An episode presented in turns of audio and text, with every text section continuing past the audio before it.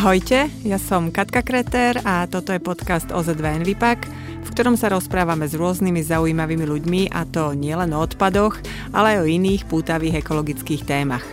Tak ak ste ekonačencami alebo vám jednoducho záleží na našej planéte, neváhajte si nás vypočuť a začať odberať vo vašej obľúbenej podcastovej aplikácii.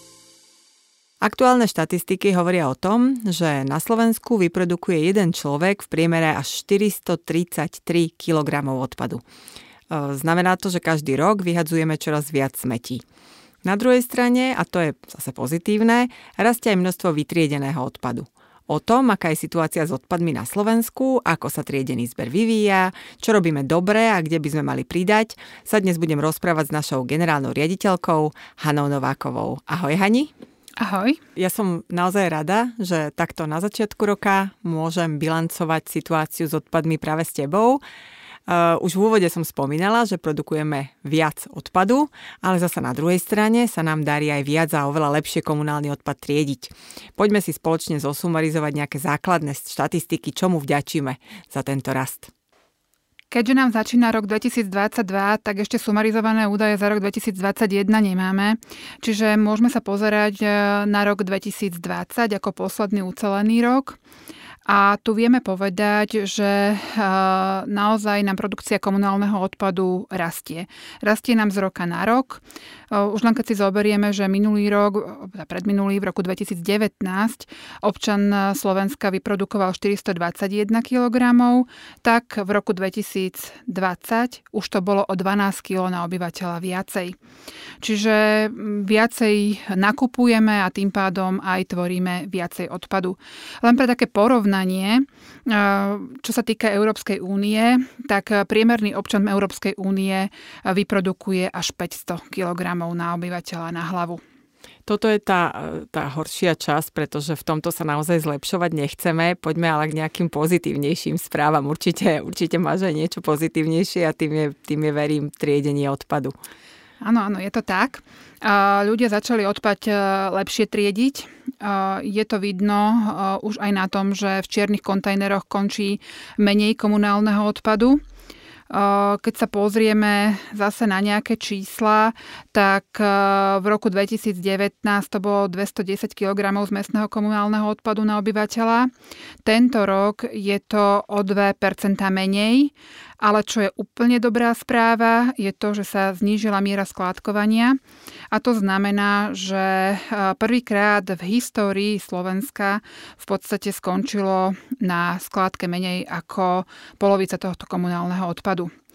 Keď sa však pozrieme na ten triedený zber, ako sú sklo, papier, plastikový drevo, tak sa podarilo jednému obyvateľovi Slovenska priemerne vyzbierať až 90 kg to je naozaj skvelé. Ono, to, to je priemer, to znamená od babetka až po starých ľudí. Je to priemerné číslo. Sú takí, ktorí určite triedia oveľa viacej, bohužiaľ aj takí, ktorí triedia menej, ale tie výsledky naozaj ukazujú, že sú, že sú veľmi pozitívne, hlavne keď ich porovnáme s minulosťou.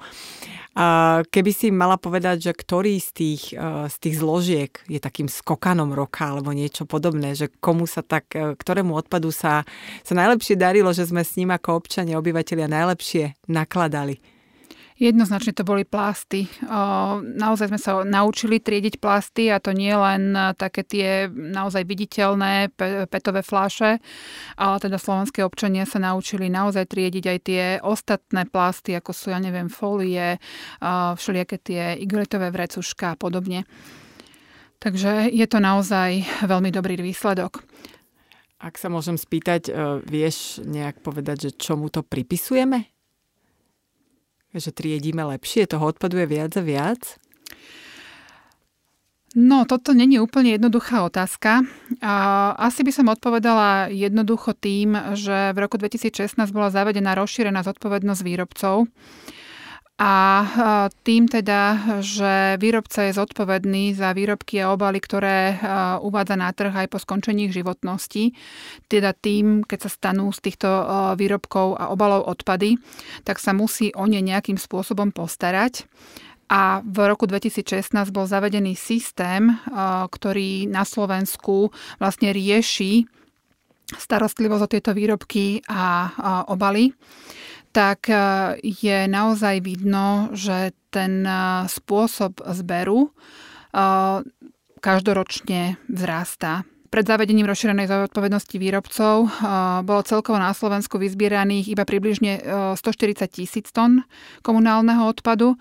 V roku 2020 to už bolo 328 tisíc tón.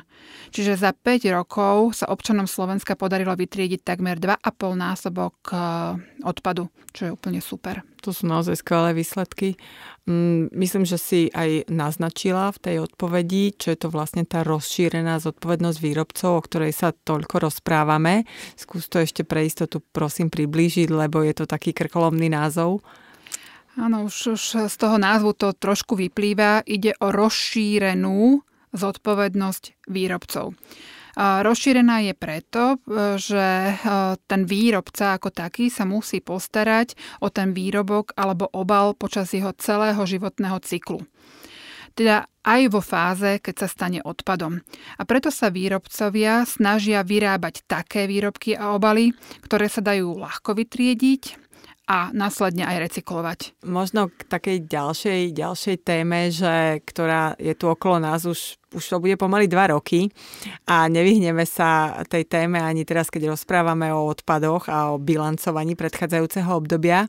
Máme tu pandémiu, podľa mňa si to už musel všimnúť každý a všetkých nás výrazne ovplyvnila. E, odrazila sa nejako pandémia aj v triedení? Naučili sa lepšie ľudia triediť počas pandémie alebo je to práve naopak, že majú plnú hlavu iných starostí a zaoberajú sa niečím iným ako triedením odpadu?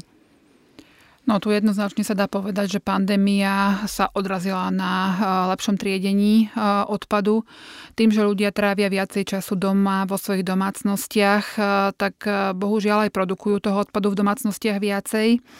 Na druhú stranu pri tom triedení sú o mnoho poctivejší. Vyslovene je vidno, že ten občan zodpovednejšie pristupuje k tomu triedeniu odpadu, keď to má doma Prispievajú k tomu samozrejme aj iné faktory. Práve kvôli tomu, že tí občania ostali doma, tak sme navýšili hustotu zbernej siete v obciach až o nejakých 17% čo znamená, že ľudia mali k dispozícii viacej kontajnerov alebo vriec práve na to pohodlnejšie triedenie.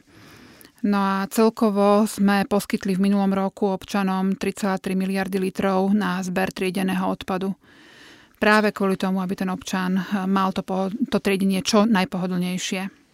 Uh-huh. A ľudia asi aj viacej nakupovali a viacej sa niektorých vecí spotrebovávalo. Viem, že v Envipaku sme si robili aj takéto, takéto štatistiky, ako ne, nechceme teraz utírať poslucháčov číslami, ale budem veľmi rada, keď skúsiš spomenúť aspoň, čo frčalo a čo sa dobre predávalo alebo viac predávalo počas pandémie. No, čo stojí za zmienku, tak je vyslovene vzrast konzumácie nejakých korenín, pochutín, ovocia zeleniny. Samozrejme išli konzervované a mrázané výrobky a meso. Čo naozaj stojí za zmienku je, že ľudia kupovali viacej záhradníckých a chovateľských potrieb. No a menej odevov a obuvy, školských potrieb, alebo teda potrieb na šport, fitness, bolo, bolo menej. Mm, jasné, toto krásne kopíruje to, že boli zavreté pre, prevádzky istú časť roka, že deti neboli v školách, ale učili sa z domu, takže tie veci možno neboli treba. Uh, to je super, ale hovorili sme, že ľudia triedia viac, tých kilogramov vytriedených je viac a Ide o to, či aj triedia poriadne. Ľudia si možno pandémiu využili na nejaké upratovanie, na nejaký poriadok.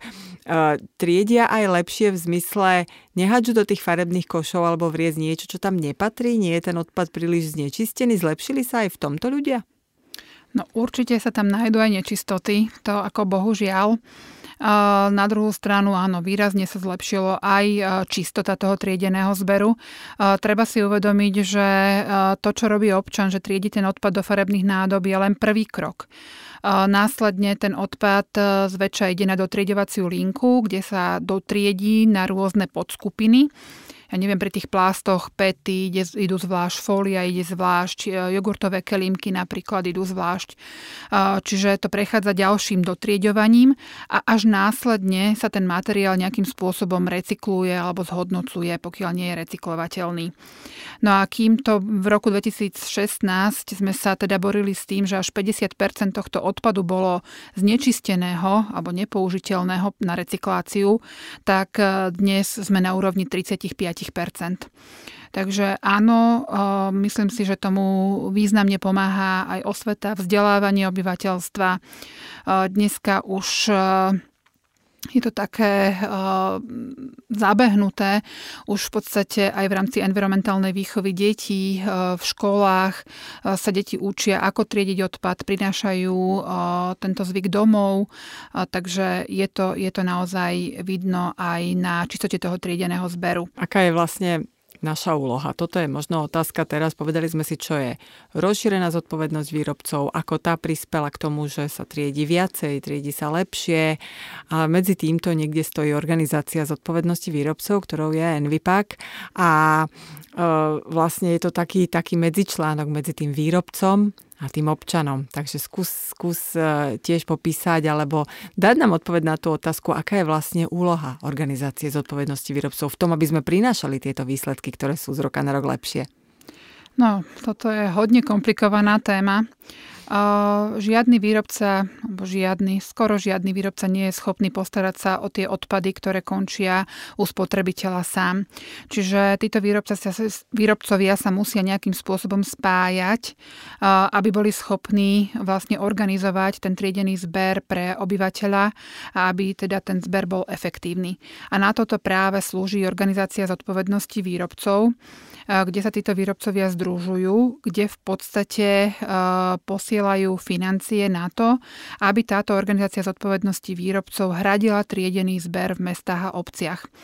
Čiže od toho roku 2016, ako bola na Slovensku zavedená rozšírená zodpovednosť výrobcov, sa výrobcovia začali organizovať v organizácii zodpovednosti výrobcov a odvtedy v podstate obyvateľia v rámci miest a obcí už neplatia za triedený zber, ale platia už len za teda komunálny odpad, bioodpad, respektíve veľkoobjemový odpad. Takže naozaj tie farebné kontajnery alebo vrecia, ktoré majú k dispozícii obyvateľia na triedený zber tých základných zložiek, ako je papier, sklo, plast, kovové obaly, nápojové kartóny, za to už obyvateľ neplatí, ale platí za to organizácia zodpovednosti výrobcov. Mm, jasné, však rozumiem tomu, že výrobca nemôže chodiť po Slovensku a prehľadávať žlté kontajnery, aby z nich vyťahoval uh, obaly práve zo svojich keksíkov alebo minerálok a podobne. Takže logiku to má určite aj tú praktickú stránku. A ľudia tým pádom majú triedený zber zadarmo, to by som chcela zduplovať a preto by malo byť absolútne prirodzeným a logickým, že by mali chcieť triediť, lebo čo neskončí v tých farebných kontajneroch ale hoď, alebo v reciach, hodia to do toho čierneho, tak za to druhýkrát zaplatia tým, že platia svojmu mestu alebo obci za, tri, za komunálny odpad. Ľudia robia stále e, nejaké chyby nielen tým, že hodia niečo niekam, čo tam nepatrí, ale naozaj to nakladanie s odpadom e, niektorým prípada ako jadro jadrová fyzika a pritom tie pravidlá sú v podstate e, také jedno, jednoduché. Aké najväčšie chyby, teda okrem toho, že niečo niekto zle vytriedí, ľudia robia? No, Prvá taká zásadná je nestlačanie toho odpadu. Zoberieme veľkú kartonovú krabicu a hodíme ju do toho modrého kontajnera, ktorý je niekde na sídlisku, tak v podstate tá krabica zaberie polku, ak nie celý ten kontajner. Keď sa tá krabica pošliape, postláča, tak zabere minimálny priestor v rámci toho kontajnera. Čiže naozaj je dôležité, aby sme mysleli aj na tých ostatných. To je jedna vec, aby teda mali kam dávať tie odpadky ale aj teda na viac menej tú ekonomiku triedeného zberu, pretože aj tu platí, že čím viacej sa do toho kontajneru toho odpadu zmestí, tak tým ekonomickejšie potom vlastne to je. Takže treba myslieť na to, že pri, po mne prichádzajú aj iní a potrebujú niekam ten odpad dať a, a samozrejme aj tá ekonomika je dôležitá. No asi netreba hovoriť len o peniazoch, ale aj o životnom prostredí. Tie, tie autá proste chodia a potom vozia prázdne koše. Nie je tak? To je jedna vec, e, práve o to ide, že, že vlastne tam sú potom nadväzne uh, spotreba CO2 a podobne. Uh, takže áno, určite má do toho, čo povedať, životné prostredie veľmi významne. S tým teda, že takisto sa nám nepáči, keď sa potom hromadia tie odpadky ešte okolo toho kontajnerového stoiska, nebodaj zafúka vietor, alebo ja neviem, prší na ten kartón, ktorý je okolo a, a potom teda poprvé sa nám to nepáči, ale po druhé nám tu vzniká taká nejaká malá čierna skladka, ktorá sa potom rozfúka po sídlisku a na, no naozaj to nie je, ani, ani pohľad to nie je pekný a pokiaľ sú to ešte plasty, tak uh, sú to materiály, ktoré nie sú, uh, ktoré sa tak rýchlo nerozložia, takže v tej prírode v podstate podstate potom ostávajú, tak eh, naozaj to treba, treba mať nejakým spôsobom na pamäti. Mm-hmm. Potom, čo je dôležité, alebo čo teda nie je dôležité, mm. a obaly eh, nie je potrebné pred vyhadzovaním nejakým spôsobom zásadne umývať. Toto sa nás pýtajú všetci. Treba umývať? A netreba umývať, netreba. Stačí teda nejakým spôsobom odstrániť také tie základné veľké nečistoty, a, kľudne teda aj jogurtový kelimok e, vyškrapkaný teda odhodiť do plastov je úplne v poriadku. E, ďalej teda v tom postupe tej recyklácie sa samozrejme tie plasty ďalej ešte vymývajú, prechádzajú všelijakými možnými aj tepelnými úpravami, e, praním, takže naozaj nie je na mieste míňať ešte teda čistú vodu na to, aby sme ten odpad kvázi čistý vyhodili do, do tej nádoby. Mhm, ešte možno posledná z takýchto úplne praktických rád. E, veľa ľudí hovorí, že u nás v obci sa COVID netriedia, my nemáme červené kontajnery. Toto je veľmi časté a myslia si, že sú v tomto menej ceny ako, ako obce, ktoré majú aj červené alebo aj oranžové kontajnery. A majú za to, že triedenie nápojových kartonov a kovov u nich vôbec v obci neexistuje. Skúsiš to prosím uviezť na pravú mieru? No existuje. Určite mhm. existuje. Je to naozaj e, povinnosť e, zo zákona. E, výrobcovia musia zabezpečiť pre obyvateľov možnosť riedenia všetkých zložiek obalových materiálov. Čiže tam, kde nie sú červené kontajnery, neznamená, že sa netriedia kovy alebo oranžové na nápojové kartóny. V tom momente patria tieto materiály do žltého kontajnera alebo žltého vreca, triedia sa spoločne Voláme to tzv. ľahká frakcia práve kvôli tomu, že teda ďalej tie ten obsah tej e, žltej nádoby alebo vreca ide na tú dotrieďovaciu linku a tam sa teda dotrieďujú práve na tie podkategórie. Ako som už spomínala, pety, napríklad teda kelinky od masla alebo od jogurtov a teda tým pádom túto aj zvlášť kovy a ešte teda aj nápojové kartóny. Ako to má občan zistiť, keď príde niekam, či už na návštevu, alebo sa presťahuje, keďže od obce k obci sa to líši, tak akože nie je to úplne jednoduché, keďže neexistujú úplne univerzálne pravidla. Neexistujú, bohužiaľ neexistujú. Ak e, sa presťahuje, tak je naozaj na mieste, aby si zistil na miestnom úrade, aký spôsob triedenia v tej konkrétnej obci je zaužívaný a tým pádom sa mu prispôsobil. Ak ide len na návštevu, tak je fajn, keď sa spýta toho človeka, ktorého prišiel navštíviť. Ale, ale v podstate asi takýmto spôsobom každé mesto, každá obec minimálne na svojej webovej stránke takéto uvedené má teda ten spôsob toho triedenia.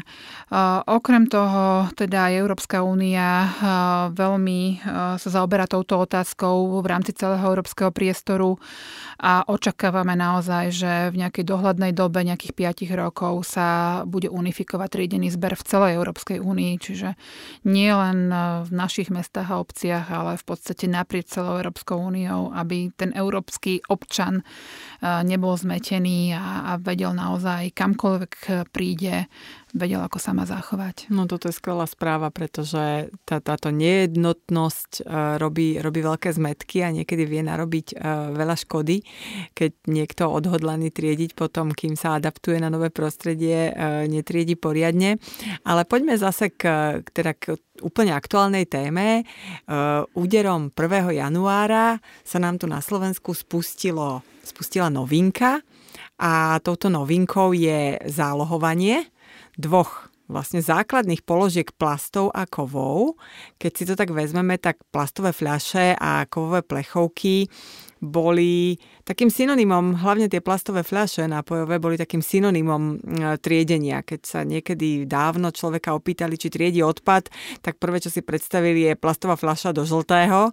Takže to bolo také mm, zaužívané.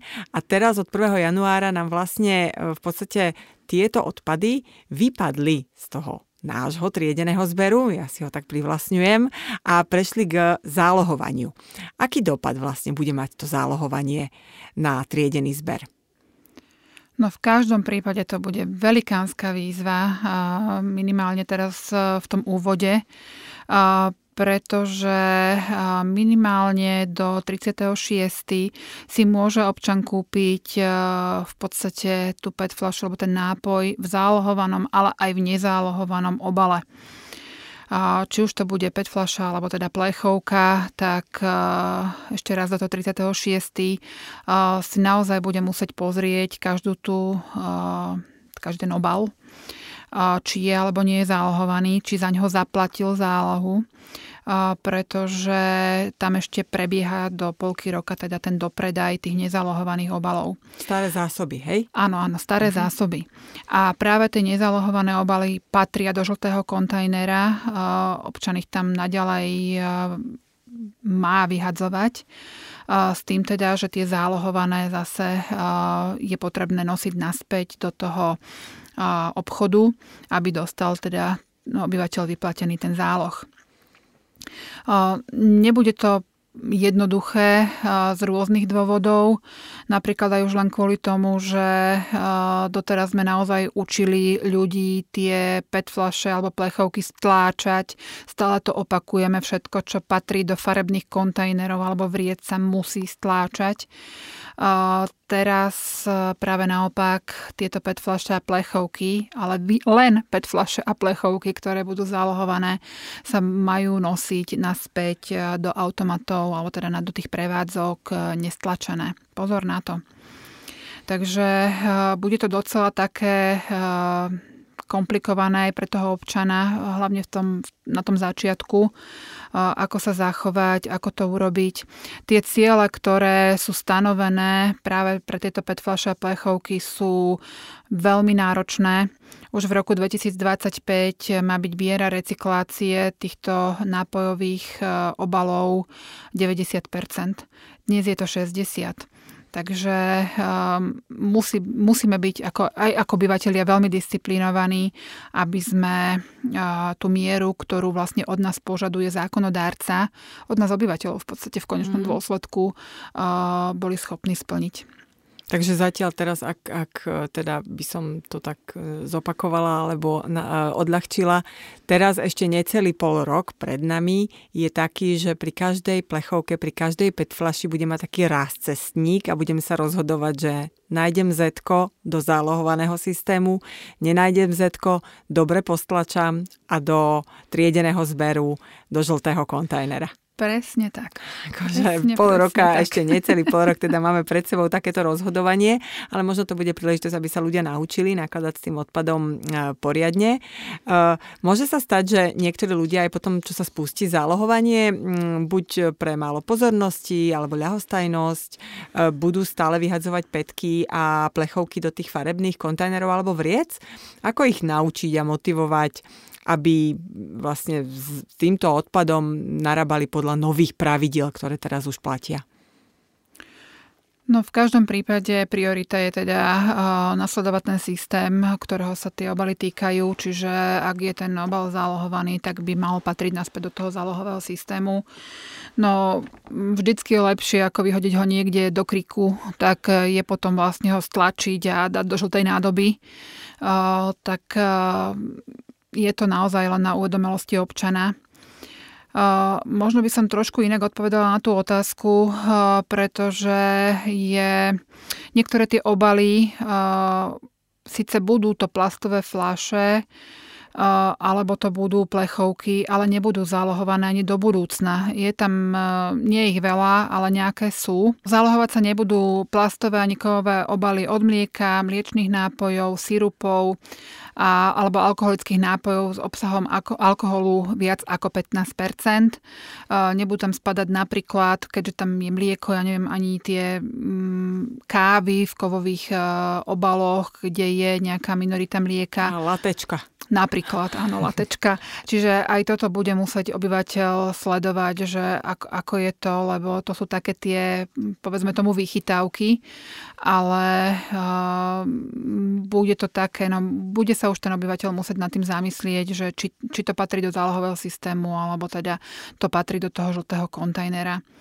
Uh, s tým teda, že tiež je veľmi, veľmi dôležité uh, pokračovať ďalej v triedení aj v tých ostatných materiáloch.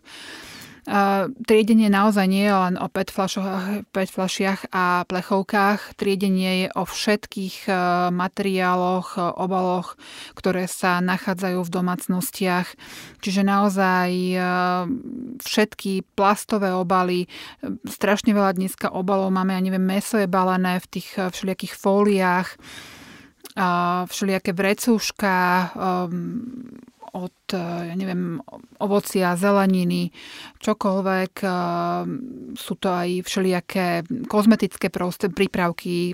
Všetko to patrí naďalej do toho žltého kontajnera.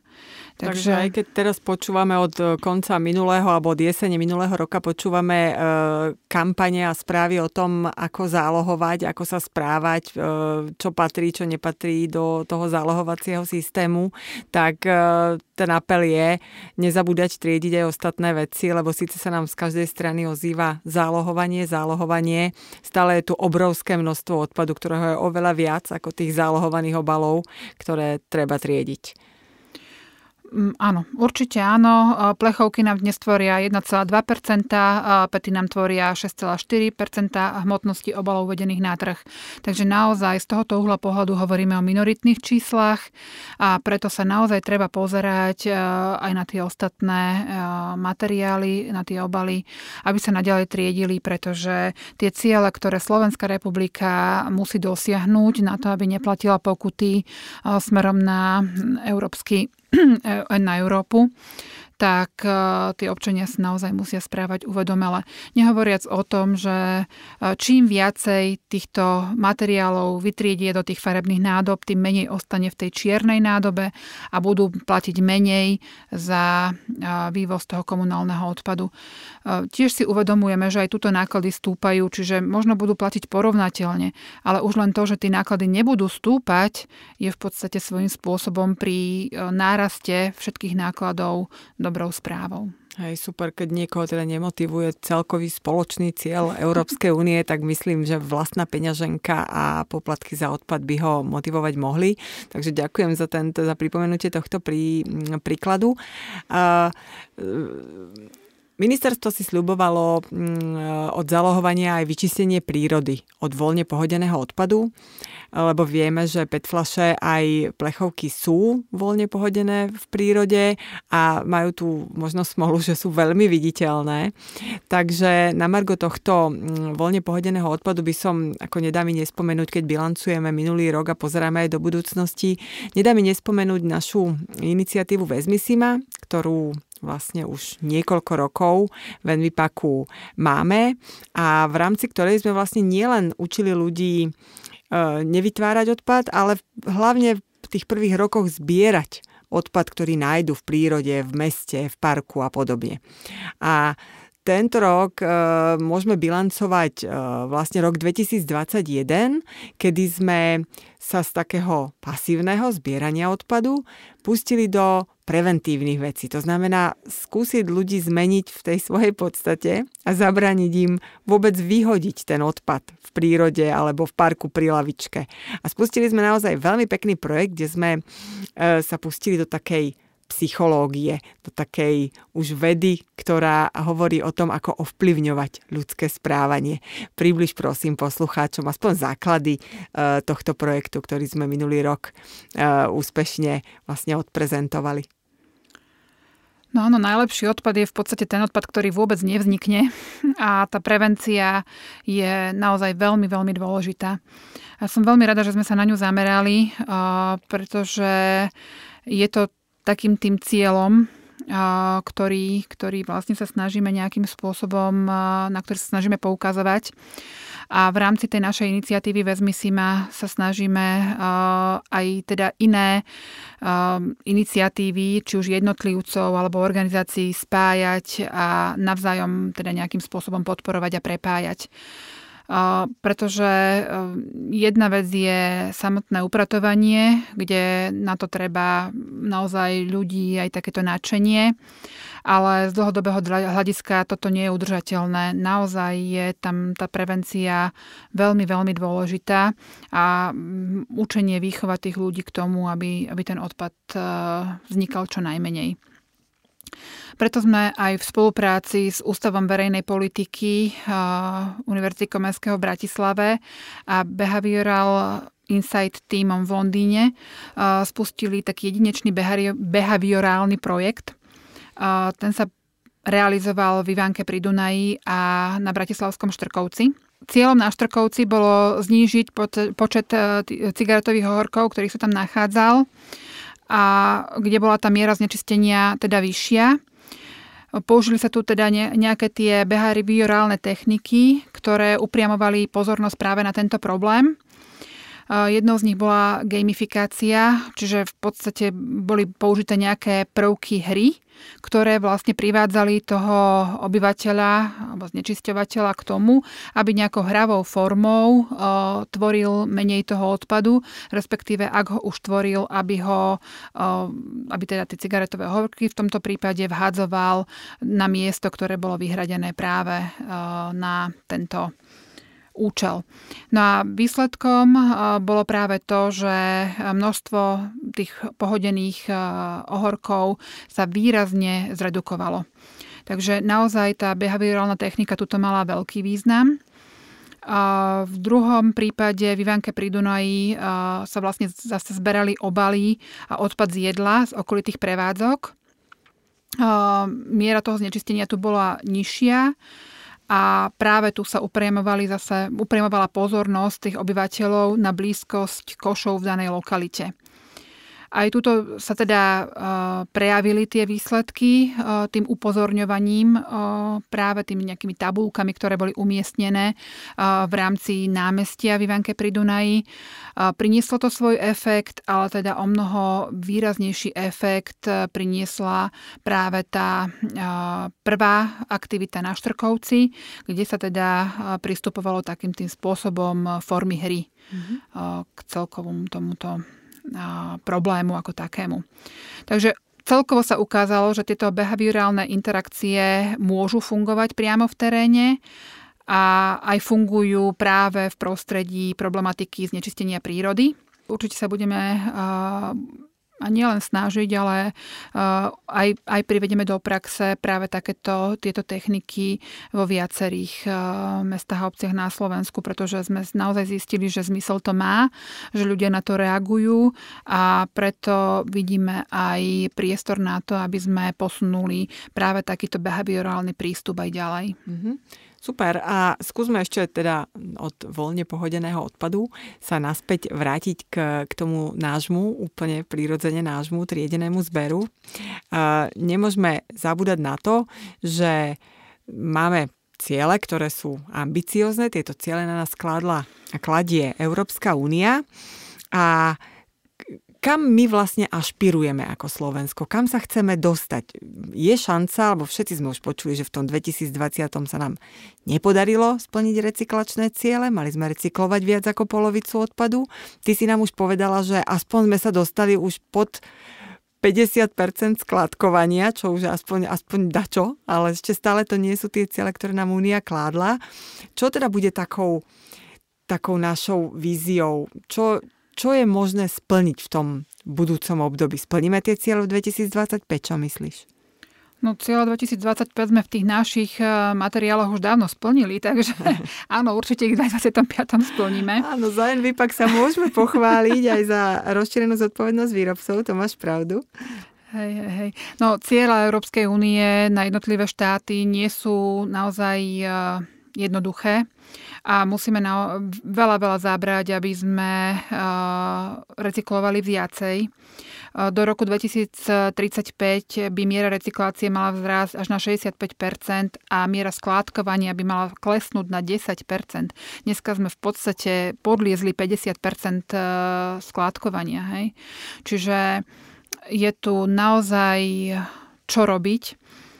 Vidíme, že trend je dobrý, že ten, to skládkovanie klesá, ale teda tie rezervy sú tu značné. Kde vidíme tú cestu, je to v tomto prípade biologicky rozložiteľný odpad. Tuto treba zabrať predovšetkým, ale samozrejme sú, sú rezervy aj, aj v iných odpadoch. Takže aj budeme musieť zabrať na všetkých frontoch. Máme dobre našlapnuté aspoň na ten bio. Ten sa minulý rok vlastne spustil v mestách a obciach a ten vieme, že ten tvoril vlastne polovičku bežného koša v domácnosti, keby sa netriedilo, tak polovička je bio. Takže tých 40%, čo je pred Slovenskom na tých následujúcich, e, nebudem to počítať, máme 2022 do 2035, je to nejakých e, pár rôčkov ešte, ale 40% znižiť skladkovanie, teda o 40 percentuálnych bodov bude veľká výzva. Ja teda verím, že sa nám to spoločne nie len nám ako organizácii zodpovednosti výrobcov, ale všetkým podarí. E, keď sa pozrieme teda na tento rok, ktorý už teda začal, ale stále môžeme ešte len začiatok roka, takže môžeme hovoriť o takých e, víziách a, a pohľade dopredu. Aké budú trendy v triedení v tomto roku? No, number one, číslo jedna je zálohovanie, to bude naozaj top téma, eh, pretože keď je niečo nové, tak eh, to prináša so sebou eh, veľa otázok a, a takých tých kreatívnych riešení, takže uvidíme, ako sa nám podarí vlastne rozbehnúť to zálohovanie. Veľkou výzvou bude zachovať triedenie ostatných plastov a kovových obalov, keďže tam možno sa bude ten občan rozhodovať, ako, ako s nimi naloží, ako ďalej, aby nenadobudol pocit, že ja už som niečo urobil pre toto životné prostredie, už som odniesol do zálohového systému nejaké tie pety, takže ja už nebudem ďalej triediť. Tak toto nie je cesta určite de- treba ďalej triediť ten odpad. A ďalšou takou výzvou je triedenie kuchynského biologického odpadu, a pretože vo väčšine miest a obcí teda už je dlhodobejšie zavedené triedenie zeleného odpadu to je z parkov alebo teda z tráv, tráva a porasty, zelené porasty, ale teda ten kuchynský biologický odpad je naozaj výzvou pre tie samozprávy a aj naozaj pre občanov. Takže aj s týmto sa určite v roku 2022 musíme pobiť. No a ďalšou takou veľkou témou je voľne pohodený odpad. Tu naozaj apelujem na, na obyvateľov, že toto teda určite nie je cesta. Samozrejme, keď chceme ešte kúsok peknej prírody, tak, tak by sme mali sa zamyslieť pred každým odpadom, ktorý vznikne, či vôbec musí vzniknúť a ak vznikne, tak aby sme s nimi naložili čo najlepšie v zmysle e, životného prostredia. Ja veľmi pekne ďakujem Hani za dnešný rozhovor. Som rada, že sme takto odštartovali podcastovú sezónu 2022 A ďakujem aj vám ostatným, že ste nás počúvali a ak sa vám náš podcast páči, budeme radi, keď si nás vypočujete aj na budúce, prípadne nás začnete odoberať na Spotify alebo inej podcastovej platforme, aby vám neunikli nové epizódy.